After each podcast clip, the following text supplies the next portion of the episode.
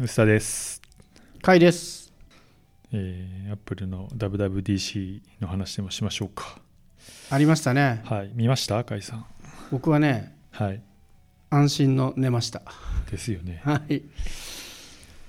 ただ起きて速攻ニュースを見て、うおー面白いなーって言って発表集はずーっとそのニュースを読み漁っていましたね。はい。まあ、特に今回の WWDC に関しては開催前からずーっとアップルがついにヘッドマウントディスプレイ出すらしいぞっていうはい。話が持ちきりでそれが実際に登場したっていうのが一番大きな題だと思うんですけど、えーはい。出たのが Apple Vision Pro ね。はい、出ましたね。どうでしたかこれ吉田さん？いやー、まだよくわからないけど、とりあえず使いたいですね。そうまずはそれなんですよね。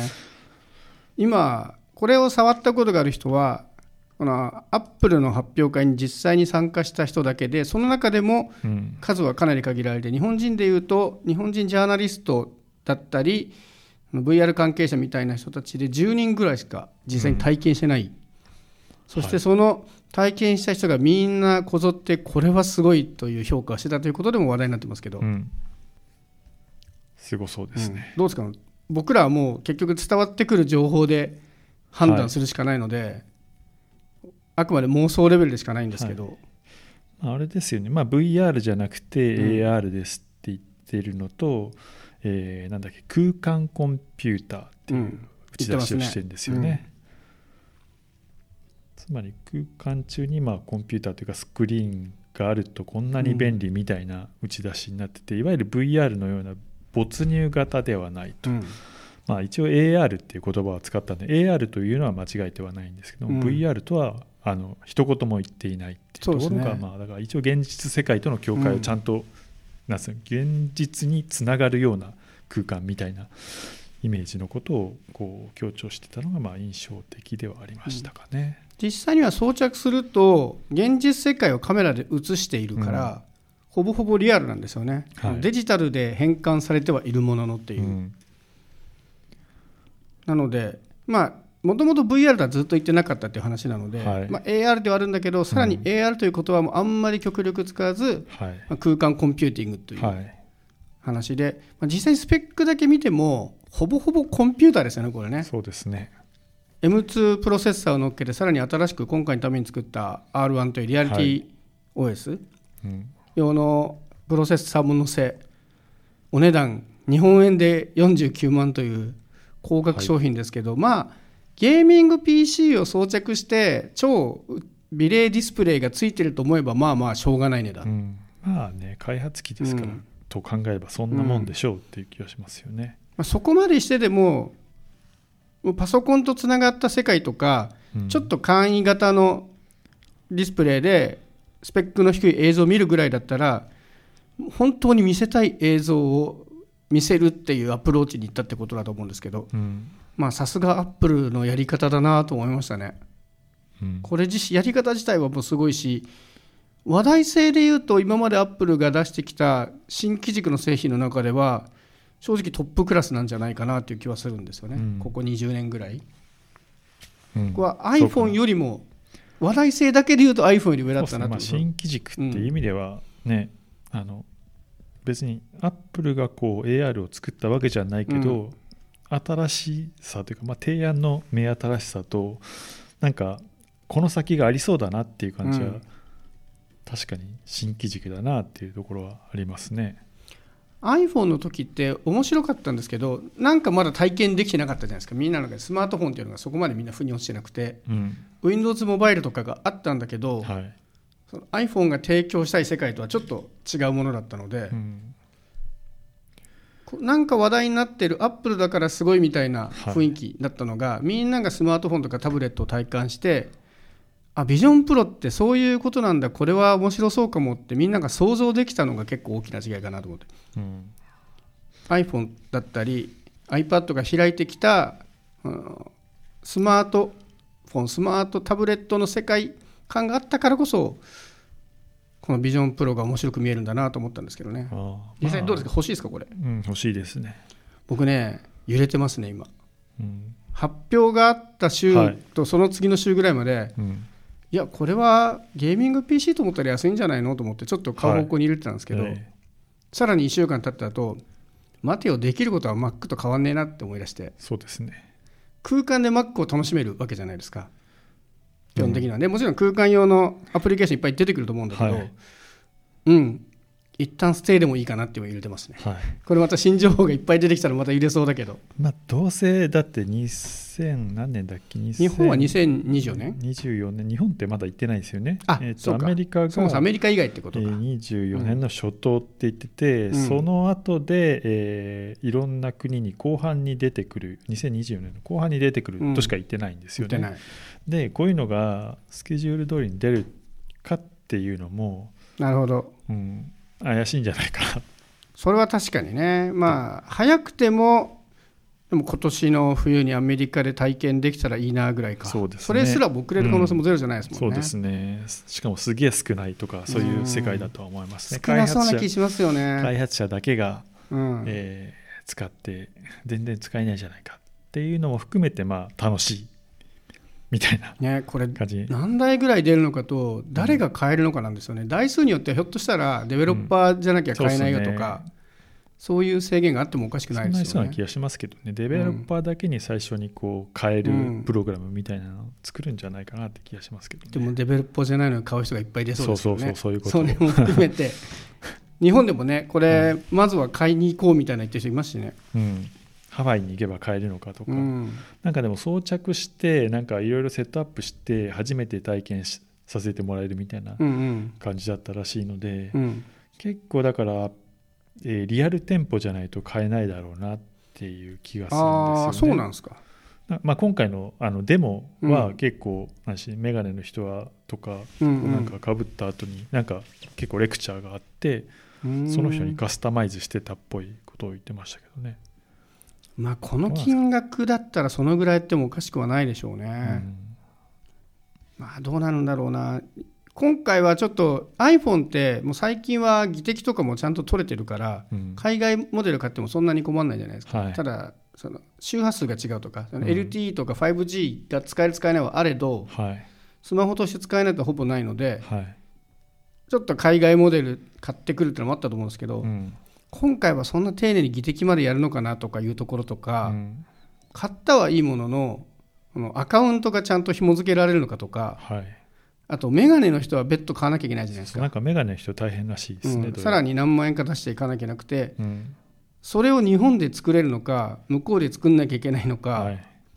でさらにはこう予約タイミングが現地に行ってから予約できるのか日本で予約してから買いに行けるのかでも全然違うから、うん結構なまだ半年先だから情報ないんでそんな焦る必要はないんですけど、はい。結構ギャンブルな買い物ツアーになる可能性はありますよねこれね。うん。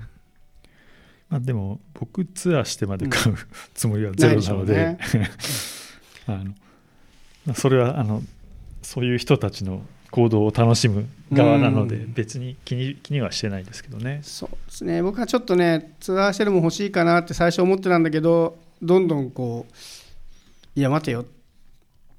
Mac と同じことができるだけだよな最初はってこう思ってしまい。まあ、それがね空間にあることが違う体験だとは分かってるんですけど。さ 3D カメラめちゃくちゃ面白そうじゃないですか。ああそうですね、うんこれは Mac じゃできないでしょ。う、うんうんうんえっとうん。見た感じ、まあ、だから画面に映っ自分が今いる空間をそのままキャプチャーできるみたいな感じ、うんうという触れ込みがどういうふうに動くのか。それでそれを共有できるわけですよね。うん。空間のこういう空間に私はいて今こういう画面を見てみますみたいなものをそのままシェアできるようなものとうん。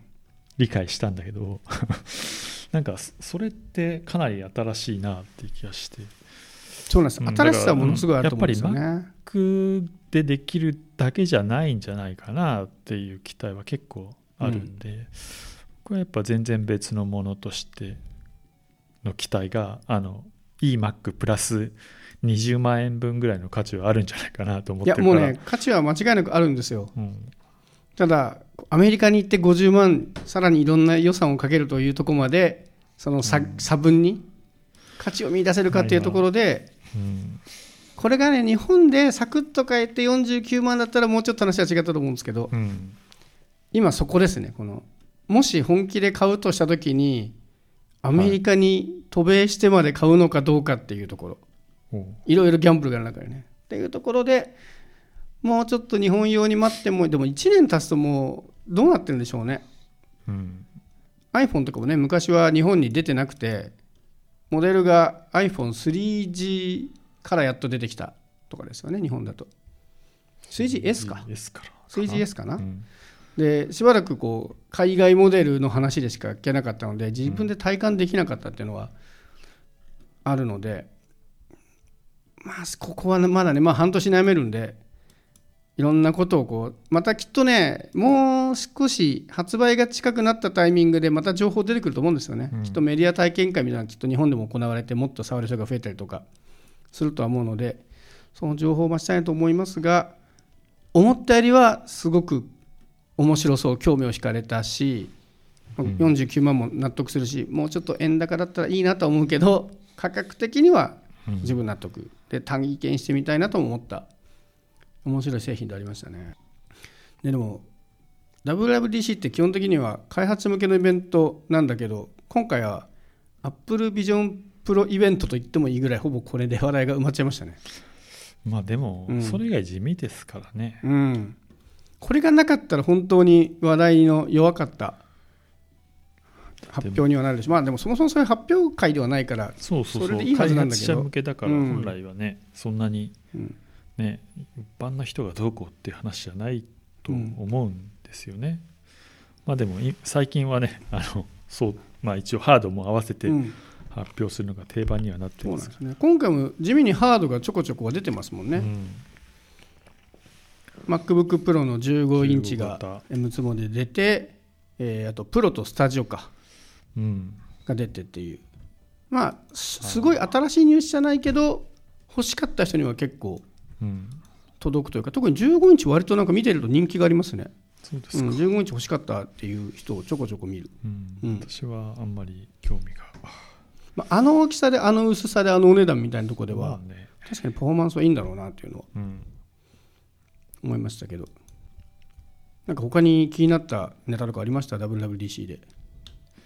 あんま正直地味だなっていう、そうですね。全体的に。iOS もうん。これぞっていうのはそんなにななんだっけ、えっと、自分の名前とかなんだっけ電話すると自分の顔が相手にあはいはいはいはいやつなんなんつったっけな。そんな機能ありましたね。そうそう、まあ、ちょっとうん。くだらないなと思いつつ、あのいいな連絡先ポスターか、そんな名前だっけ、うん、これはまあまあ面白くないですか？これ相手はどういう状態なんですかね？その知ってる人だけにできるのか全然関係ない居酒屋とかに電話するときにこれが出ちゃうのかそのあたりどうなってんだろう？出ちゃうんじゃない？出ちゃうんですかね、うん。ある程度選びたいですよね。友達にはこの絵ととか。か。そうそうですね。分けたくないですか、はい、友達だけに出すとか、うん。お店だけに出すとか、とかはね、ね、お店に出すの選べていいですけど。変えたいねしたいうんですよ、お店あんまり個人情報出したくないじゃないですか。のひのりの。そこがやれるならいいかあなーどうなんだろう。ん。う考えてなかった、まあそんなに電話するかとかいうのもまああったりしますけどね。もうでも仲いい人だおったらいいんじゃないですか。店にはするよね。うん、お店にはするそうむししろ電話ってお店に、うん。友達とかさメッセンジャーとか LINE とか、うん。そういうのが多いじゃないうんですか。そうすると電話するって割とおうん。店とか業者とかだったりするから、アホみたいなこのポスターをやってると、だからビジネスプロフィールとこう何遊びというかこうプライベートプロフィールは分けたいですね、まあ多分そういうのあるんだろうな、きっとあると思うんですけどね。調べてなかった。うん全然考えてなかった、あとこんだけ電話がもうあくまでスマートフォンの1機能ぐらいになっているにもかかわらずいま、未だに電話が一番強い通知機能じゃないですか。うん。電話をすると全てのアプリを妨げてまで電話来てますよっていうアラートが出るっていう意味ではいまだに強い機能だと思うんですよね。これはそもそもそういう仕組みだからっていうだけの話なんですけどうん。そういう意味では友達にとりあえず何か連絡した時ってやっぱり電話になっちゃうと思うんでうん。Facebook のとか LINE とかでもちょっと届かない時あるじゃないですか電話は。うん。電話がやっぱり強いのでうん。そんな時にとりあえず相手に反応してほしくて電話でこの待ち受け送っといてなんかそこにメッセージでも残せたら下手な留守電よりはよっぽどこう気づいてもらえるアピールになるのかなと思うんですけどね。電話 電話に出てもらえばいいんじゃない？のでもみんな出なくないですか最近。あと、まあ。その時間に出られるかどうか分かんないから、まあ出れたら出てくれないでも、うん、LINE 見てくれればいいんだけど LINE も気づかないみたいなこと結構多いじゃないですか。もう未読が溜まって。でそんな時にこうビジネス的にはあんま美しくないけどあのメールしたんで見てくださいって電話するみたいなことがうん。これによってちょっとできんじゃないかなと思って、ああまあそこまでは考え、普通に電話の時に使えればいいかうな、ん、しか思ってなかったけどね、電話の時に使うとうん、普通にみんな LINE とか FaceTime 使って終わるんじゃないかなって気もちょっとしてるんですよねだ電話だと知らない人ですよね、基本的に。そう。だから使いどこが難しいなって話、いまだに電話っていう仕組みだけがなんかこのスマートアプリの世界からちょっと浮いてる感じはありますけどね、まあでもそういうもんだからね。う、ん、使うとしてはやっぱお店とかうん。になっちゃう。あとはビジネスパートナーみたいな仕事の関係性とかですよね、そういう時にどこまでこの 相手に見せたい画像があるのかはちょっと面白そうですけど他でもこういうの似たような機能で言うとネームドロップがすごい。うん、僕もこれが一番いいかな。一番一番いいですか？面白い面白いというか、うん、やってみたい。なんだっけ？iPhone 近づけると連絡先交換できるみたいなやつでしょ、うん。これ結構面白いですよね、うん。なんか長年大体こういうプロフィール交換って割とインターネットの昔の時代からはい、ちょこちょこブームになるじゃなういですか、ん、古くで言えばポーケンもあったし、ポーケ最ン知近でもなんだっけプレプレーリーカードだっけ？なんか何そういう。何それ。NFC を乗っけてるのかな？でスマホをかざすだけで相手のプロフィールがもらえるみたいな。その名刺交換はもうしないでいいっていう。これ最近なんすか？最近ここ数年だとは思います、本当だ。というのをやってる人たちとかがいて、えー、8じゃダメなんですか？知らんけど、それでいい気もしますけどね。8でもいいとは思う。うん、はい。ただ何かきっと8じゃダメな文脈があるんでしょうね。こういうのが出てくるって、まあ、あとはい。8はどうしてもビジネス文脈が強いから、ビジネス,、じゃない文脈だとうん、友達とつながりたいみたいな文脈だとこういう方がいいのかなと思うんですけど。へこれは僕は結構割と好きなサービスですね。ただエアドロップっていうことはこれ Android の人は対象外だなっていうところ対象外ですよになってるね、iPhone ユーザーとだけつながってどうするんだって話には当然なりますよねっていう、エアドロップネームドロップ互換え Android アプリとかさ開発してくれないのかな？アップルでもそういうことやってくんないですよね。サードパーティーが作れたりうんしないですかね、しねえだろうなとは思うんですけど。結構最近面白いなと思うのが、うん。昔携帯電話を使ってた人たちがはい。スマートフォンに移行する際にはい。電話番号を変えたくないだったりメールアドレスをずっと使ってたキャリアから変えたくないとか、はい。あと赤外線通信ができなくなるとかいろいろあったじゃないですか、はで今その問題がうん。iPhone に起きてるなと思っていて。そう別に技術的に遅いわけじゃないけど、はい。iPhone をやめると AirDrop ができなくなるから連絡ができなくなるとかその Apple 同士だからこそつながれる機能とか結構いっぱいあるじゃないですか。まあねエアドロップめっちゃ便利だめちゃめちゃ便利で。でさらにここに例えば FaceTime とかはい。その結構 Apple 内だから完結するその縛りとまで言わないけど、はい。そういうメリットが結構いっぱいあって、うんこういうものがどんどん増えれば増えるほどアップル的には有利だけどアップルからこれのおかげで Android いけないなみたいなことが結構多そうだなと思っていて、はい直接的には関係ないけど例えば LINE とか使ってる人からすると、はい。iPhone から Android に移行するのちょっと大変じゃないですか、うん。データがほとんど持っていけないし、うん。みたいなことで結構あれは LINE の縛りそうこれは LINE の問題です。こっちは LINE の問題だけどどうにかしてほしいそう。結構そういうのこうアップルから離れられないみたいなことが、まあ LINE は別パサービスとしてもアップルの技術があるから逃げられないみたいなね、ところがあったりしてこの辺りもねまあもちろんアップル的にはそんなの 他に言ってほしくないからそこは強化するというのもあるんだろうけどそういう意味でネームドロップがスマートフォンユーザーに対して広く向けたサービスなのか iPhone を便利にする機能なのかっていうところはちょっと今後気になりますけどねはできれば全社であってほしいと期待はしてますけど、うん。まあ、しばらくはならないんでしょうけどでも、うん。多分例えばタイプライトニングがタイプ C になったりとうんか、うん。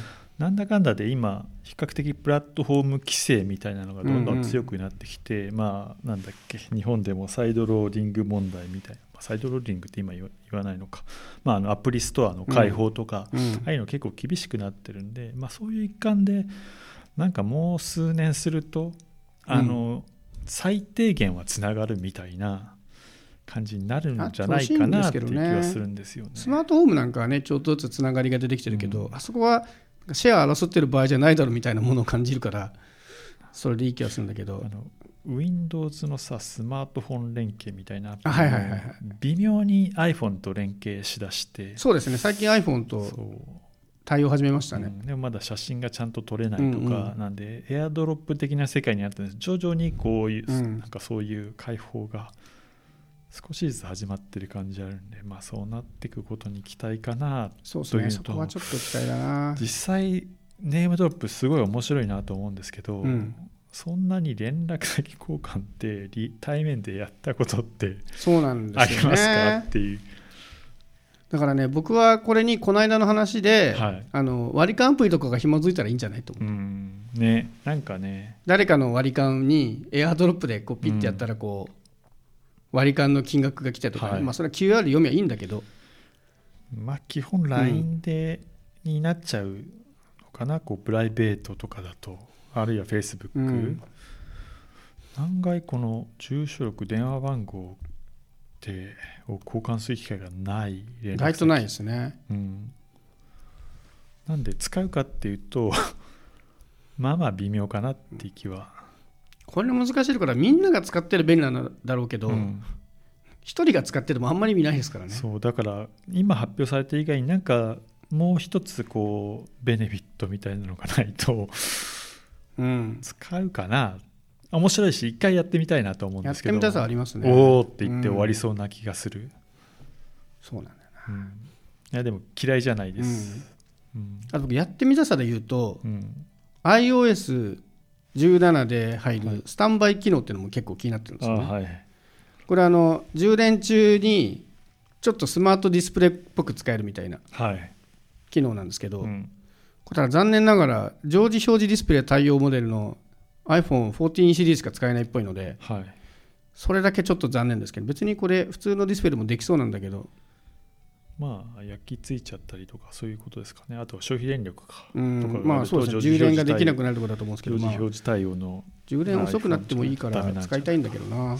これ使い勝手がどこまで便利か次第だけど、うん。まあ、確かにスマートフォンが充電してる間もったいないよねっていう、まあ、これ Android とかだとね普通に、あの充電スタンドに充電するときにそういう機能があるんで似たような機能ではあるんですけどこれがどこまで本当にスマートディスプレイっぽく使えるのかなみたいなのはちょっと面白そう。ですね。これがねその家庭内のリモコンとかになってくれたら面白いんで、で多分これをさらに進めたコンセプトが Google が出すピクセルタブレットだと思うんですけど、そうなのかうん。こっちは一応スマートディスプレイになるってもう明な言してますからね、はいはい。うんあそういうことね。はい。ちなみに私こちらは購入しておりまして、うん。ピクセルタブレット。もうちょっとで届くはず。なので、はい。それはそれまた使ったらね感想どっかでやりたいと思いますけど、はい。スマートディスプレイとかね家に置いといても無駄になっちゃうから、うん。取り外して使えるもいいし逆のアプローチでもう画面大きいスマートフォンでうん。スマートディスプレイっぽく使うっていうのはなんか面白いアプローチだなと思ったんで、あとこれ多分 MagSafe がを流行らせたいというあそれはありますね、うん周辺機器を盛り上げるにはこれ結構いいなと思って、何でももう貼り付けようぜみたいな感じになるのかなっていう気がしてて。なんだかんだでみんな割とまあ地位とかえーで充電してる人も MagSafe ってまだ使われて、そんなにまあマニアはもちろん使ってるんですけども。使ってる人の満足度はすごい高いイメージありますけどね、うんそうなんですよマねグセーフは。これマグセーフなのかどうなのか知らスタンバイ。多分でもでそうだ見せてそうだよね。る、ね、あのイメージ画像からすると多分そうですよね。マグセーフだと思われるので、うん。まあ、この辺の使い勝手でこう周辺機器を盛り上げたいみたいなのは大いにありそうだしもしかしたらね9月とかのタイミングではこう、うん。アップル純正のスタンドとかいやー出そうだな。そういうのをやもしくはベルキンとかね。でさアップル純正だとちょっとプラス機能がうん。使えるみたいなのはありそうかなって気がしますかね。今回全体的に今ビジョンプロがあったせいもあるんだけど、うん。あんまり他のは軽い紹介ぐらいにとどまっているはい。感じがあったので、うん。一個一個は細かいんだけどちょっと面白そうな機能がいくつもあったんではい。これ実際ね特に OS アップデートが実際に秋なのでなんかそのタイミングにもう少し詳細が出ることちょっと面白そうだなと思いますけど、うん。うん。日記アプリとかジャーナルアプリとかジャーナルもね、僕は個人的に面白いなと思うんですよね、もう今時自分の1日やってたデータなんてスマホが一番知ってるじゃないですか、はい。どこに行ったとか、そうん。何写真撮ったとか、どんな音楽聴いたとか、うん。それも全部まとめてくれる日記アプリだったらすごい面白いなと思うんですけどね、最近さ iOS のノートアプリ、ノートだっけ、メモ帳か、うんうん。日本？ん？メモ帳。メモ帳。メモが結構なんか機能的には共同でなんかかけたりとあなんか聞きましたねそれ。割とそういう話もあったりして、うん。えーそうなんだっていうところも。まあでもやっぱメモだなって僕は思, 思って地味だなとは思ってるんで、なんかその辺がもうちょっといろいろ共有したりとか、うん。あとなんだっけあジャーナル。確かあなたが今日はこういうことがありましたねみたいなのをこうおすすめしおすすめというか、うん。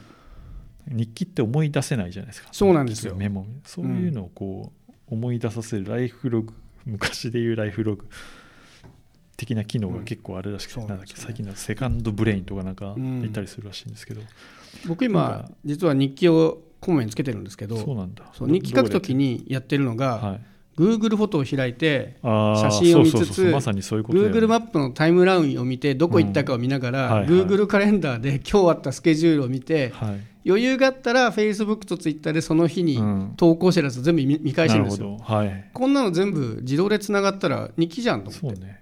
まあ、ププライベート上がねゴリゴリなんで、はい。それの扱いはもちろん大事ではあるんだけど、はい。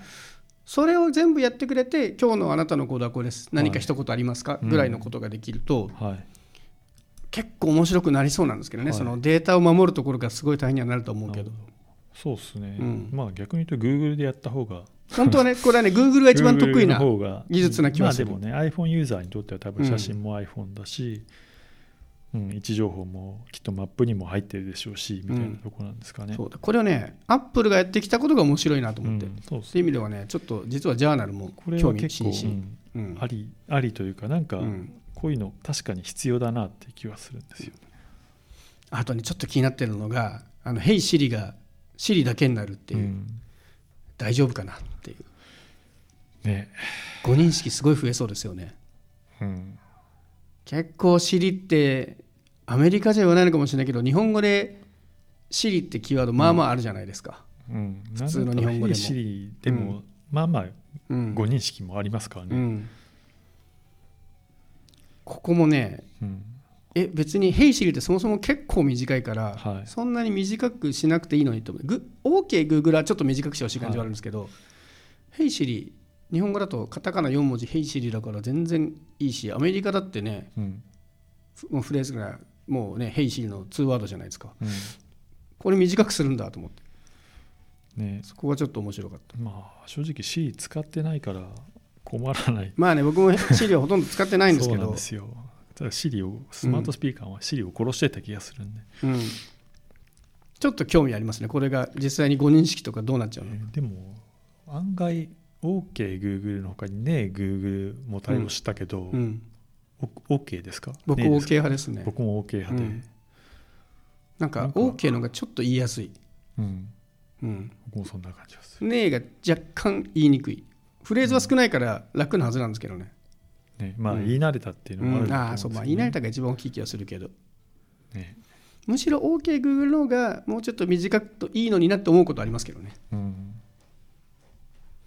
まあそういうのも含めてちょっと実はね僕はビジョンプロもすごい興味津々だけどこういうコマネタも面白かったので実際の OS が提供される時にいろいろ試してみたいなと思ってますけど。はい。はい